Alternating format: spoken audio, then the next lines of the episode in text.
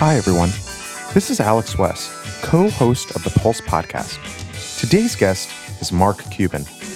Mark is the founder and lead investor in the Mark Cuban Cost Plus Drug Company, a generic pharmaceutical distributor that, as a rule, prices medications at cost plus a 15% administrative markup and any relevant pharmacy and shipping fees, hence, cost plus drugs. Founded in early 2022, over 1.7 million patients have signed up for the service in their first year, and Cost Plus Drugs now offers over 1,000 generic medications for purchase on their website. Mark co founded the company with CEO Dr. Alex Oshmyansky, a pediatric radiologist who originally tried to start an organization similar to Cost Plus Drugs as a nonprofit before pivoting and convincing Mark to be his partner. Mark's first major business endeavor, Broadcast.com, enabled audio streaming on the internet and was sold to Yahoo in 1999 for $5.7 billion. Of course, these days, Mark is best known for his role as an investor on the ABC program Shark Tank and as owner of the NBA's Dallas Mavericks. He currently owns stakes in entertainment companies Magnolia Pictures and AXS TV, as well as dozens of other startups in a broad range of industries. In this episode, I spoke with Mark about his journey to starting Cost Plus Drugs, how the company is able to drive down prices so drastically compared to the existing players, and how the incumbents, such as pharmacy benefit managers, and new entrants, such as Amazon's RxPass, will impact the success of Cost Plus Drugs. I hope you enjoy the conversation. Mark, thank you for joining me on the Pulse podcast. How are you? Great. Thanks for having me on, Alex. So, we have a little tradition of asking our guests this icebreaker What did you want to be when you grew up? I wanted to be a basketball player. Shocking, right? I think that tracks. I think you got probably a lot closer than most kids growing up with that ambition. Yeah, um, and not in the way I ever expected, too. So, it, you know, all's well that ends well. Mark, I'd love to hear from your start in the technology industry. Tell me about your path to starting the Mark Cuban Cost Plus Drug Company.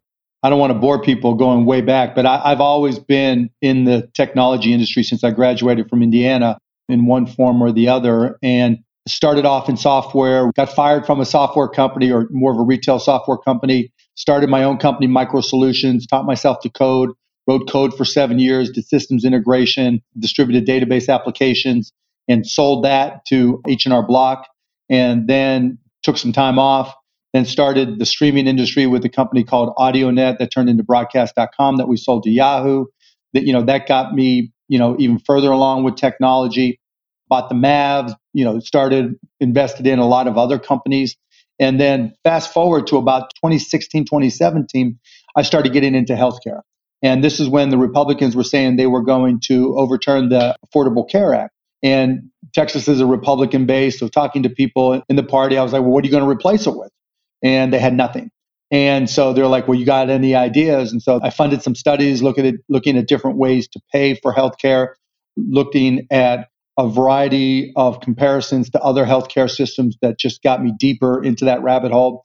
And then, gosh, was 2019, give or take, I got a cold email from a doctor by the name of Dr. Alex Oshmyansky, and he had a compounding pharmacy in Denver that he was doing, where basically he was saying that there were a lot of generic drugs that they could make that could cut the price of generics significantly. And I'm like, so you're saying if a pharma bro can raise the price 75, 100%, then obviously the market is inefficient. So there must be an opportunity to cut the price as well. And that led to the formation of Cost Plus. And it took us a few years to get all the I's dotted, T's crossed, and all the software done. But on January 19th, 2022, we launched costplusdrugs.com. So you get this cold email, you have an expert in the space. They clearly have a vision for what this can become. Tell me about those first steps. So you get this email, you say, Yes, we're going to do this. What did that initial building out that operation look like? A lot of how do you follow all the Board of Pharmacy rules? How do you deal with all the regulatory things and you know, he's brilliant and he had all that down to a science. And so we had to go through all those steps and it took us years to do so just to get to the point where we can launch a, a mail order pharmacy. Those basically were the steps. It wasn't that they were complicated, it's just that they were very specific. you must get these cold emails looking for investment all the time. And of course, a huge part of being a great investor is investing in great people and knowing who to invest in. I'd love to better understand. Alex Oshmyansky reaches out. How did he convince you that he was the right person to do this, that you were the right person to fund it, and that that partnership was going to be successful? I just grill them like I do. I've invested a lot in companies, people I've still never met. You know, if you've ever heard of Relativity Space, who just launched a rocket yesterday or day before that does 3D printers of rockets, they're a four billion dollar company. If you want to, you know, do their latest funding, and I inve- I was their first investor, and I've still never met them. but you know, Tim and those guys like Alex, I would grill them with questions and they had the answers quickly and directly, no beating around the bush, no, you know, if we only get 1% of the market, which is like a red flag, or, you know, we have lots of smart people, trust us, we're smart, or I have this big board of advisors, so that's all I need. It was none of that. They they were down in the weeds and, and down and dirty with all the details. And so was Alex. And so every question I asked him, he knew the answer to, you know, and I kept on Googling and trying to teach myself and knowing what I knew already from healthcare. And there was no hesitancy. It was like bam, bam, bam, bam, bam. The only question was how how could we make it work from a business perspective? Mm-hmm. You know, what were the economics going to be and how can you be a low cost provider? How low can you cost it? And how do you market it? And how do you make it so that you can keep all those associated costs low because you can't sell at cost plus 15% like we do and be a high touch, high cost environment. So working together, I've kind of put the Shark Tank hat on and the marketing hat on and the technology hat on. And we basically came up that, you know, our differentiation really wasn't just about price. It needed to be transparency because the piece that's missing in healthcare is, isn't so much tech. There's tons of technology. Isn't so much pricing. There's lots of people trying to do it faster, better, cheaper, but there's no transparency there's no organization that you can go to that you know just look here's my cost and here's my markup. And this is how we're able to price so low. And that transparency allowed us to be radically honest with our customers and made us realize that our business was simple. We buy drugs we sell drugs at, at a base. But our product you know you always have to know what business you're in. The business we were in is the trust business because in terms of healthcare you trust your doctor, hopefully, but nobody really trusts anybody else anywhere that's associated with the economics of whatever healthcare you need to acquire. Nobody does. You don't trust the hospital. You don't know why you're being charged, what you're charged. You go to the pharmacy. You don't know, unless you have great insurance, you don't know what you're paying. And if you're uninsured or underinsured, you're terrified when you walk into a pharmacist. You know, the process is the doctor says you need this prescription. And the next question isn't about the economics, it's okay, what pharmacy do you use? And so by being transparent, you know, we created the opportunity to define trust. And then we made the decision not to market at all because Alex was all ready to do, do the MBA thing, right? Okay, marketing 101 or 501 in, in MBA is okay, you put together a marketing plan and you decide, you come up with a budget, you decide where you're going to market and how, you're going to decide how to brand it, you know, and how transactional you're going to be and how your SEO is going to work, etc. And I said, no, Alex, we're not going to spend a penny on marketing. We're not going to have a single marketing person other than me. And all we're going to do is use word of mouth. And he was like, how is that going to work? And I was like, very simple.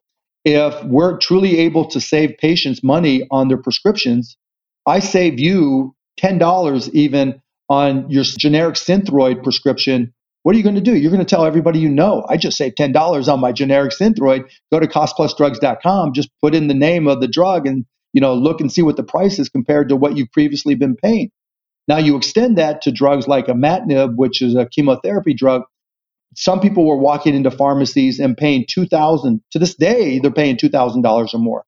You know, now depending on the, the strength, you can get as cheap as $14 from us. The pricing, you know, you see Hims and hers you know, when they're charging three dollars a pill for a generic Cialis, and you know, for us, you know, for, for guys of that certain age, right?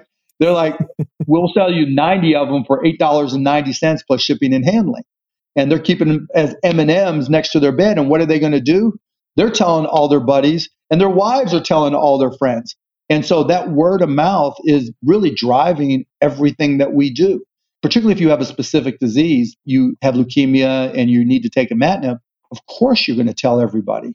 I'll, I'll give you another example. We, I had a, a friend who was having to take a drug called droxidopa, which I didn't even know what it was. And we didn't carry it at the time. So a mutual friend of ours reached out and he said, Landon is having to pay $30,000. They're telling him he just lost his insurance. He's going to have to pay $30,000 every three months. And this is a, a guy we know that was in a horrific car crash and is paralyzed from the neck down. He can't afford it. I'm like, let me check. $30,000 for three months is now $61 a month. And so when that happens, Landon tells everybody, his doctor tells everybody, and we see our orders go straight up. That's how we market. And so, you know, the key for us was knowing what business we were in, understanding that transparency and trust were joined at the hip, and that if you save patients enough money, they're going to tell everybody. I mean, that cost saving is unbelievable. I think it probably won't surprise people who already work in healthcare that with the right incentives in place, your price point can look very, very different from an incumbent in the market. But can you help me understand what is driving that gap? You know, what entity is sitting in the middle between, you know, the buyers that you are using as well on the on the generic manufacturing side and the sellers all the way down to the patient who's in the middle that's playing some part that drives the cost up that much when you're telling me the fraction that you can sell this drug at directly to the consumer is an unbelievably you know small percentage of what uh, is being sold elsewhere. So there's a couple things you know and since we're speaking to mbas we'll, we'll put our mba hat on right? Typically when you price a product you price to value. What is the value proposition and what is the affordability at that level of value so did the people who are responsible for pricing. They're called PBMs, pharmacy benefit managers. And so they try to price to value. And, you know, there's nothing wrong with that, except when you do that, there are people who can't afford it. Mm-hmm. And so we priced at cost plus. That means we can't have the bells and whistles. You're not going to have, you know, a famous doctor post a, on a blog on our site. You're not going to have telehealth. You're not going to have, you know, whatever. It's going to be lean and mean. We don't even have an app. You have to use HTML on our website. But if you're pricing to value, and you know, and that's a big topic right now with specialty drugs, where you're seeing drugs being priced at a million, 3.5 million dollars. Well, they price to value, but part two to that is they know that a big part of their customer base is not going to be able to afford it, and they don't have the type of insurance where the insurer will pay for it. In fact, the insurers are doing everything they can not to pay for those things because it doesn't fit their value proposition you know that 3.5 million dollars might keep somebody with hemophilia healthy so they never have to go to the doctor again but they're not still not going to ever pay enough in premiums for the insurer to, to make up for that 3.5 million dollars. So you've got that push and pull if you will between patient health and economics. And pricing to value there means looking at the total addressable market looking at the total addressable market and seeing who can actually afford to pay it and the total addressable market as to what insurers, the payers, are actually willing to pay it. And because the percentages of the total addressable market that can afford it are so low, they have to price high. When companies price to value, you're going to get high pricing because most people don't pay for their own medications. You know, they use an insurance company or a third party or employer or whatever. And so that's part one. Part two, the other issue is there are players, particularly the PBMs, that just make the industry, the supply chain and pricing chain opaque. Nobody knows, you know, what happened. What's the line? Nobody knows, but it's provocative, right? You know, kind of so whatever it was, and um, the movie. Yeah. They do everything they can for people not to understand and distort the whole supply chain and distort all the pricing mechanisms. And so what happens is you get multiple prices for a single drug, um, depending on who the insurer is, depending on which pharmacy is involved. It's so vertically integrated. You have these companies called pharmacy benefit managers that also own the insurance companies that own the big three retail pharmacy chains that also have other companies that have their, their hands in the pot. And so they're able to nickel and dime from all these different directions, all of which with rebates, et cetera, that increases the price of the medication. We come in and say, nope, if you're going to work with us, there are no rebates. There are no other nickel and diming us. There's no other third parties that are involved in the pricing of the medication. We're going to buy it. We're going to show our cost. We're going to mark it up 15%. plus, you know, $3, and we'll probably have to raise it to $5 now because our costs are going up, pharmacy fee and $5 shipping. And so you get to see all of it. That is why we're able to change it. They price to market, they price to value, or they make it so opaque that they introduce all these ancillary costs and people don't even get to see what they pay until they walk up to the pharmacy counter. Maybe you've led the question a little bit in that answer but you know in healthcare any innovation comes with pushback especially if that innovation is able to drive down the price of a healthcare service or drug and driving that price down hurts someone who's keeping that price high today or offering a high price today. Where have you seen the pushback? Has it been from the pbms has it been from the insurance companies surely it hasn't been from the patients but i'm also wondering how much that pushback impacts cost plus drug the pushback hasn't really hurt us yet. We've got 2.1 million accounts. We're so small, right? That you know they keep on waiting for something to go wrong. And at some point, you know, when you run with the elephants, there's the quick and the dead. So we have to be quick. We have to be agile. We have to be able to to stick to our guns, even whatever they throw at us. The biggest challenge has been from brand manufacturers because mm-hmm. they have deals with the big PBMs and they have contracts with them that make it very difficult for us for them to work without all the, the rebates and everything else and so trying to get through all that contractually but that said the generic manufacturers love us to death because and the brand manufacturers love us as well because they get demonized in the whole discussion about health, healthcare economics. Mm-hmm. So when people talk about the price of prescription medications, everybody says it's the damn pharma companies that are ripping us off. You know, that's not the case. It's not that it's never the case, but more often than not, the prices are set by the PBMs. Remember, the PBMs own the insurance companies. And so the higher the retail price, the more they can say to University of Pennsylvania, who they're doing the processing for their insurance, hey, look, the pricing for insulin is $1,000 a vial and we're getting it to you for 300 giving you a 70% discount right? Now with all the rebates and everything lilly eli lilly novo all the sanofi all the companies that the big companies that sell insulin they've already said publicly their net effective revenue is like $22 to $23 so that that spread and it's called spread pricing that spread goes right into the pockets of the pbms you know whether they're getting you with a rebate directly to the pbm whether they're getting it with higher insurance premiums or the insurance company paying the PBM, which owns them, a higher price for uh, a medication. I mean, I did a thing for the Mavericks where, um, and we're self insured, so everything ends up coming out of my pocket. And I'm sure University of Pennsylvania is for the for their employees, and their, the the hospital system is as well. But I had our the Mavs go back, and this is when we're just getting started. And over about 18 months, look at our price for generic drugs at $30 or more. And the total bill was $165,000. Then I went through and I personally looked at the cost plus drugs pricing for those drugs. And instead of $165,000, it would have cost 19000 And so where we're at now is it's not just about convincing brand manufacturers, which is starting to happen. We're going through contracts there, or more generic manufacturers for more drugs. They love us. Now we're going to self-insured employers like University of Pennsylvania, Indiana University, and others, and saying, "Look, why are you playing this game where you're getting ripped off by the insurance companies you're working with?" Well, the initial response is because they give us huge rebates.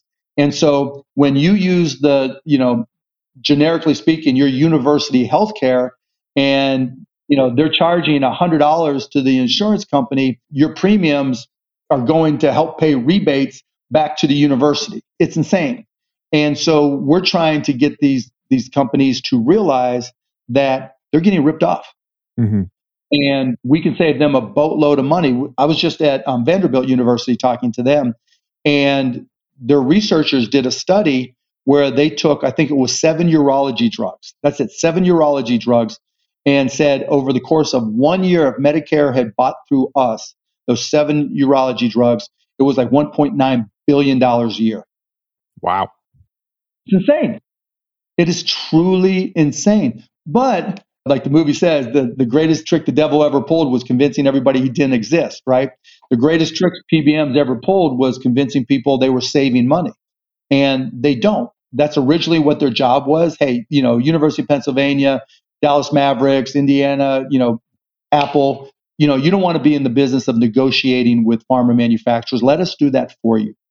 But as public companies like to do, they keep on finding new and new, new and more sources of revenue. And the more subsidiaries you have and the more tentacles you have out, the more you can push things in those directions and capture little, you know, bits and bytes of revenue that add up to big numbers.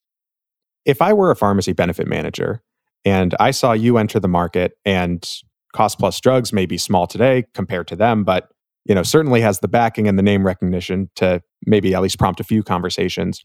I might go talk to generic and brand manufacturers and, you know, maybe make it clear that it wouldn't thrill me for them to be working with you. Is that a dynamic or, or are there dynamics like that that you're starting to see play out? Is that something that's in the way, or at least potentially in the way of manufacturers who want to partner with you? Yeah, of course. But we're big enough now. You know, when we're first getting started, it's like, sure, Mark Cuban's getting into prescription medicine great. Maybe, you know, put it on Shark Tank. Ha ha ha ha ha ha. ha. That's why I put my name on the company. It's the only company I've ever put my name on, Mark Cuban Cost Plus Drug Company, because I wanted people to know I was committed to it, that I was willing to write the checks. But as we started to take off, we've only been shipping since January 19th, 2022. And here we are, March, you know, 13 months later and a little bit. And we have over 2 million accounts, over 2.1 million accounts. That's insane. If you would have asked me January 19th where we'd be 13 months later, I'd say, oh my God, if we hit 400, 500,000 accounts, I'd be jumping up and down. But here we are, four or five X that. You know, we're generating enough revenue for our, our manufacturing partners that they're appreciative. And our they make more money on us because there's no rebates, there's not all the games being played. And so they prefer to work with us and again, and I can't emphasize this enough for, for drug manufacturers, branded and generic, they don't like the idea that they're busting their ass to create drugs or make or manufacture drugs that save lives, and they're being demonized as the bad players, the bad actors in healthcare economics. And I'm out there having conversations like this, telling everybody they're not. And just that alone is a huge difference that the PBMs can't deal with because they are the ones that are increasing prices. These dynamics in healthcare always become quite illuminating when you dig into the details of who pays what for what and to whom. In your model today, you have this two sided relationship between manufacturers and customers. Those customers today are individuals looking to buy drugs. It sounds like that may be shifting over time to include self insured employers and you know other entities one of the interesting developments I've read about is the plant you're building in Dallas so that Cost Plus Drugs can start to manufacture drugs on your own. Of course, that affords you more control over which types of drugs you develop, volumes, et cetera. But I'd be interested to hear more about what kind of opportunities that opens for the company. So, kind of a different world from where we're at right now. If you go talk to the doctors, at um, UPenn Medical, right? Whatever the hospital system is there. And you say, are there any shortages in injectables? Typically, what we sell now are pills or creams, but for injectables. And they'll give you a long list Pitocin, sterile water, all these different things. And those medications are generic. It's just that there's so few people making them that they often go into short supply. So, what our manufacturing plan is designed to do, first of all, it's robotics. 99.99% robotics driven, which means that we can make things quickly, but we can also change over between drugs within a period of four hours. So, what we do is there's a list of drugs that are on the FDA drug shortage list for injectables, and we have permission to make those. So, we look to see what the shortages are going to be or try to anticipate. And the hospital systems already know, you know, historically when there's shortages and this and that, they'll say, okay, we anticipate a shortage here or there so we'll manufacture it, but it has to go through a quality control process for the FDA for two weeks to make sure that the batches are good. And then we sell it to them. And we'll sell it to them for a whole lot less because going back to MBA 101, when there are shortages in an industry, what do people do? Jack up the price. And so because of the, you know, we have to encumber our costs. It's not just, okay, a straight cost plus 15% because we had to build this manufacturing plant and have to manage. So we, we burden the cost and then we mark it up 15% but it's still dramatically cheaper. But even more important than the price is the availability of the medication because we're able to alleviate, we won't be able to alleviate them all, but at least some percentage of it. So people are able to get the, the medication they need during their surgery. It sounds like the goal for this factory, more so than increasing the volume of drugs that are already being produced, is more to fill in those gaps where the supply and demand economics aren't putting manufacturers and others in a position to want to invest in these things. But given that you have these partners already, given that you could put a product order in, you could work with them to start developing these drugs, you know, the robotics nature of this, the ability to turn over the factory so quickly is really interesting. Why not try to continue working with the manufacturing partners you have to do this, especially knowing the dynamic of now that you are all are building this factory, you're not really the competitor of generic manufacturers, but it looks a little bit closer to that than it would have otherwise with you as the partner in the middle. Well, there's shortages by definition, right? If we could just partner with manufacturers, they already would have done it. And so um, the issue is that there just isn't the capacity out there to do it. it. It's not a simple process. And there's nobody that we know of yet, anyways, where they've invested to the extent that we have to be able to turn based off of shortages in the market at any given point in time. That's the big difference. When you do that build versus buy analysis, I'm taking the path of least resistance every single time. And so if we were able to just go and buy, hell yes. You know, we actually looked at making our own insulin and we spent a few million dollars doing our own glargine and all this shit I don't even know. But it got to the point where it's very obvious that prices were coming down and other people were entering the market. So we, we walked away from that. In that build versus buy conversation, it's pretty clear from your website that TruePill is a pretty integral partner for Cost Plus drugs. Can you tell me more about that connection, what they provide for you, and you know why you decided that building wasn't the right decision, why buying was, and why they were the right partner for Cost Plus drugs once you got to that decision? The process, the supply chain is very software driven, and they already had the software. Mm-hmm. And so the, the time to market, doing the front end website is pretty straightforward, but doing everything behind that to ingest a prescription, have pharmacists in place to check them, making sure that all the things that are required to get patients everything that they need, again, build versus buy, it didn't make sense for us to recreate it. Now we're growing so fast you know, there's things now that we'll start moving internally to complement TruePill and working with other vendors because it's tough for anybody to keep up with the growth curve that we're on. So it sounds like they're handling a lot of the infrastructure and the process of actually getting drugs from the manufacturer to patients directly. We'll, we'll buy it. We'll do the negotiation. We'll ship it to TruePill. They know our costs. TruePill becomes the wholesaler or the reseller at that point in time, the pharmacy and then they have their pharmacist in place to check everything, ship it out to the patient. Do you worry at all when you're partnering with a venture backed startup in a market where everyone's valuations are taking a hit, where capital is harder to come by than it was two years ago? You know, there is the risk. TruePill has done very well, but there's always the risk that they are, you know, subject to the same capital markets all these other yeah. companies in the health tech industry are. And this is an issue across the digital health industry. Do you worry at all that, you know, reliance on them puts you in a less oh, autonomous oh, position to solve those problems? Of course, but you know, knock on wood, I can always just write a check. you know, so I'm a true believer you plan for the worst and hope for the best. And you know if the shit hits the fan, what are your options and what are you going to do? And you know, I'm in a position where I can write a check. So I know what their monthly burn is, you know, and so if, if it comes down to that, but as I said, you know, they've done a great job, but we have to hedge our bets as well, just because at our growth rate. So, you know, by having the ability to, you know, be side by side and there, there's all kinds of ways you have to do things. And Alex knows that stuff a lot better than I do. But, you know, we'll do what we have to do. I'm sure there's someone at TruePill who is hopefully listening to this podcast and thrilled to hear. And trust me. Yeah, it's not like, oh, we didn't know that. No, they know. um, you know, we've we've talked about competitors a little bit and what that means.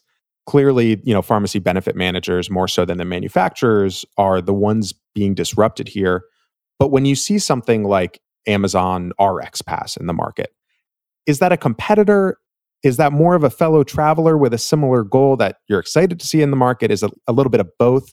Both, depending on where they go. I've competed with big companies my entire life. always being, you know, an entrepreneur starting things, there's always going to be, you know, in the technology industry over the years, you're always competing with Microsoft. Now you're always competing with Amazon at some level. There's co-opetition, there's competition. That's just, you know, the nature of the beast. So it's fine, right? So they can come in big enough to get in, but big enough to leave really, really fast as well. And so when you look at their offering, it's great if if you're um, a prime subscriber, which you know 100 plus million people are. But at the same time, it's really geared towards repetitive refills, and they want you to be reordering every month. Well, that's not how most of our patients buy from us. Our pricing goes down the more volume you buy, right? In other words, if you get if you have a prescription you buy for 30 days, but it's something you're going to need all the time, right? I take generic Synthroid, Tirosint, and so I need all the time. But if I can buy 60 or 90 or 180, that's what I do because the price goes down. They don't have that option, so we're still cheaper with everything involved. And plus, the other side of it is um, mail order isn't for everybody, you know, and there's certain medications that aren't a, a great fit for mail order.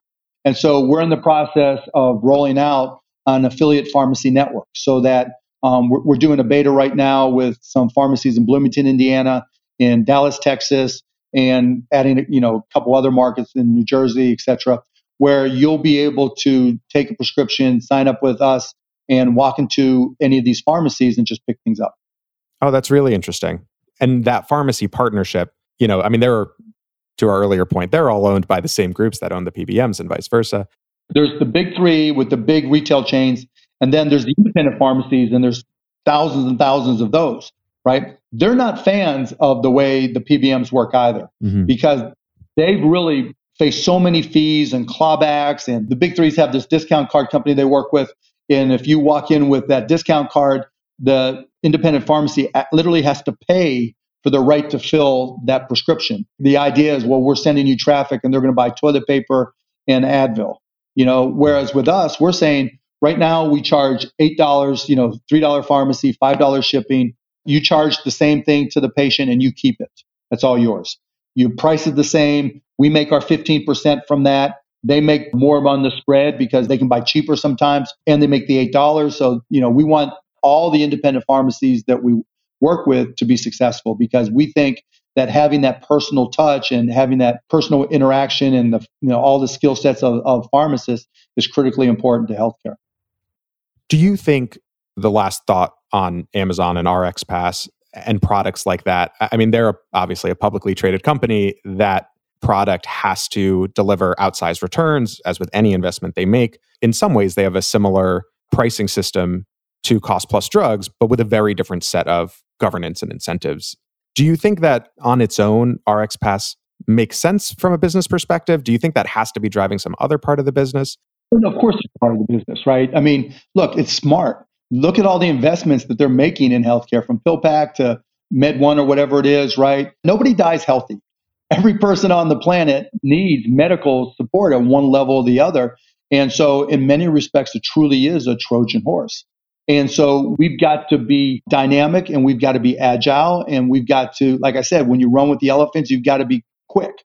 And so that's what we'll be. And so I don't I don't have any problem with what they're doing. But to your point, as a public company, if it doesn't return what they expect it to, they can easily walk away and create other concerns.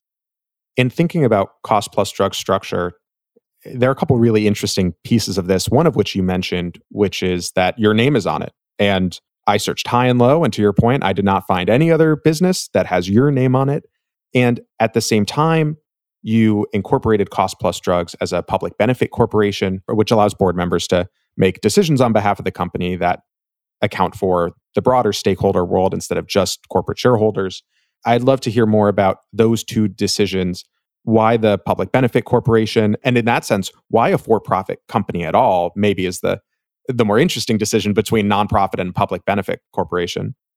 So, just the rules for nonprofits are so different in terms of who you can and can't deal with, who you can have financial relationships with.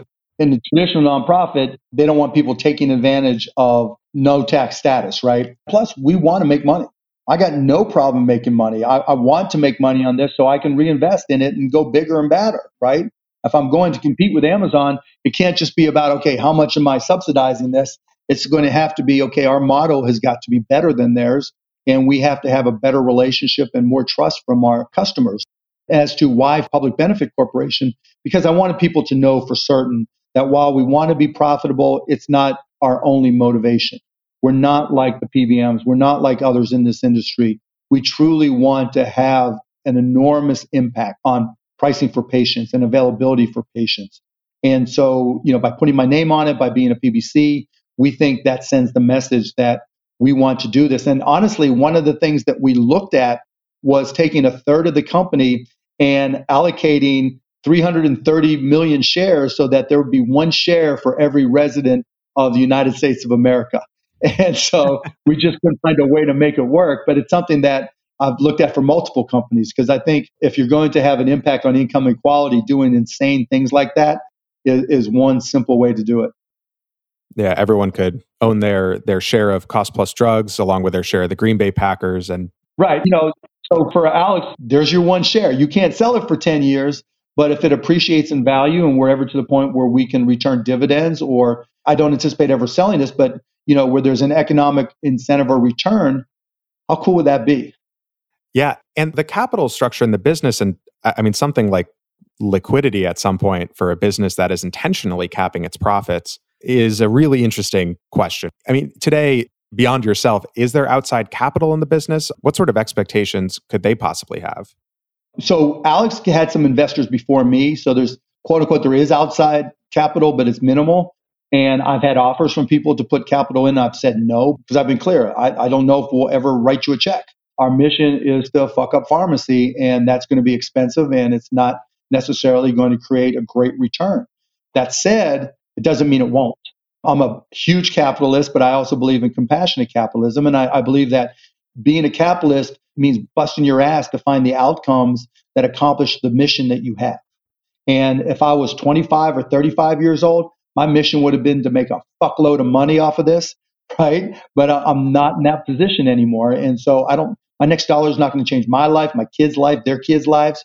You know, I'm lucky. And the mission as a capitalist is to truly try to change the cost and the outcomes for healthcare. And you don't want to take uh, other people's money, at least not at this point where we're at.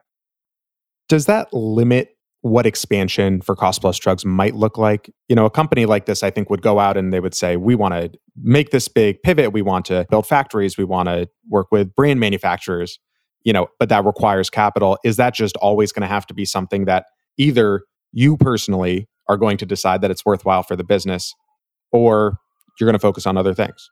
No, I mean, like any business, as an entrepreneur, you take things as they come, right? And you try to plan, but you know, the only thing that's ever going to be wrong as an entrepreneur is your business plan and your projections.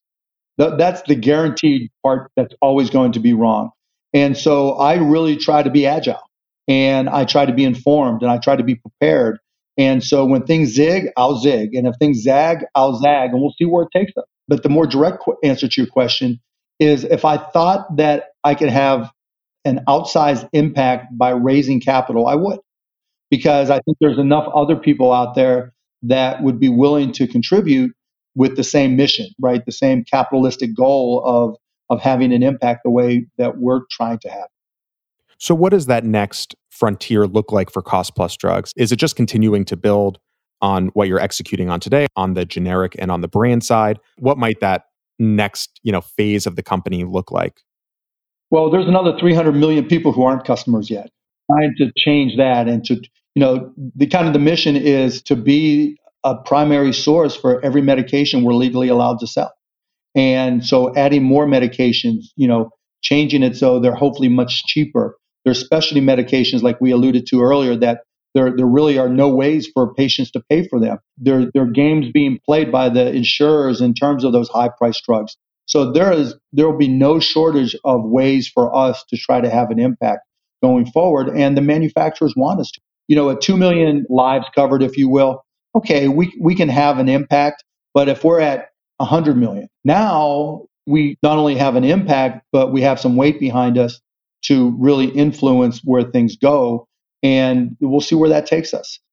You know, given your background in media and entertainment and technology, this pivot to healthcare generally, let alone, you know, something like pharmaceutical distribution is not an obvious one for someone with your background. And to your point, I'm sure plenty of people, as they have for very successful technologists who have tried to make the pivot into healthcare, have looked at that and said, well, this is a different ball game. You know, the regulatory space, the incentives at play are just too complicated. What do you think entrepreneurs looking to pivot into healthcare to take that success in technology or elsewhere and bring it to an industry where they feel they can have a real impact? What do you think they need to know and what do they have to have in place to be successful in that pivot? Transparency. When you walk into a new industry, you want to do something that doesn't exist. You want to have some leverage that the incumbents are not able to use because it distorts everything for them, right? Or they're unable to react. Transparency. Open your books. Make realizations that there are constructs of the healthcare industry, like insurance, that don't belong. Healthcare insurance is dead. They just don't know it yet because you can't serve the two masters that they're trying to serve full profitability and the interest of patients. You can pretend, but you can't be transparent and do that. And so by introducing radical transparency and just showing as much as you possibly can to your consumers, you start building trust. And that's the greatest missing link within the healthcare industry is trust. You know, I told you as I was getting into healthcare before Cost Plus, I was paying for different studies or trying to do studies in some cases. I tried to do a study where we went to the biggest hospitals and asked their CFOs what accounting systems they use and how they did their cost accounting no one would participate. When you look at MedPAC reports, this organization that help, helps deal with Medicare pricing, you look at the industry and they always tell MedPAC, at Medicare pricing, we lose 8 to 9%. And then you ask them, what's your cost? I don't know. Well, how do you know you lose 8 or 9%? And then I did a deal where I said, okay, let's take Toronto and Manhattan. Real estate's the same, payroll's the same, you pay your doctors the same in both countries, currencies are close enough, cost of a band-aid's the, the same, and actually real estate's a little bit more expensive in Toronto. What are the things that make it so that the top 35 procedures in a Toronto hospital, which is break even to profitable, are dramatically cheaper than Medicare? There's a list of things that make a difference, but those aren't the things that US based hospitals want to do. I have a friend that runs a hospital and he asked me about certain things going on and you know they were all proud of this new building and they were asking me what do you think we should do to market this you're good at marketing now in healthcare i'm like sell that building because you're proud of the way the building looks and you're proud of what it represents, but it represents everything wrong with healthcare.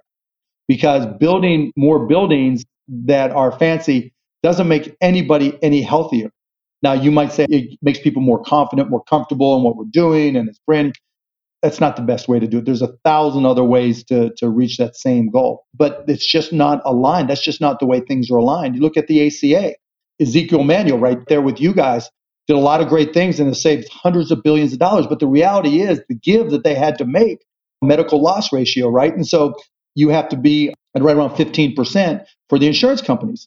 Well, 15% of a bigger number is a bigger number. So they have every incentive to keep on raising the top line. And that's exactly what they do. And so there's all these disincentives and all these misalignments between patient and corporation that create enormous opportunities. But you better be transparent because if, if I have any impact at all, it's going to be making things far more transparent because that is the differentiator that will drive improvements in healthcare more than anything. The only thing I would add as a closing, please, everybody out there, go to costplusdrugs.com, put in whatever medication you take, your parents take, your friends take, see if we have it compare our price to what you're they're paying right now or you're paying right now. We'll save you money. If you know anybody at UPenn that is in the pharmacy group, tell them to check out our pricing. We'll reduce the cost for your students.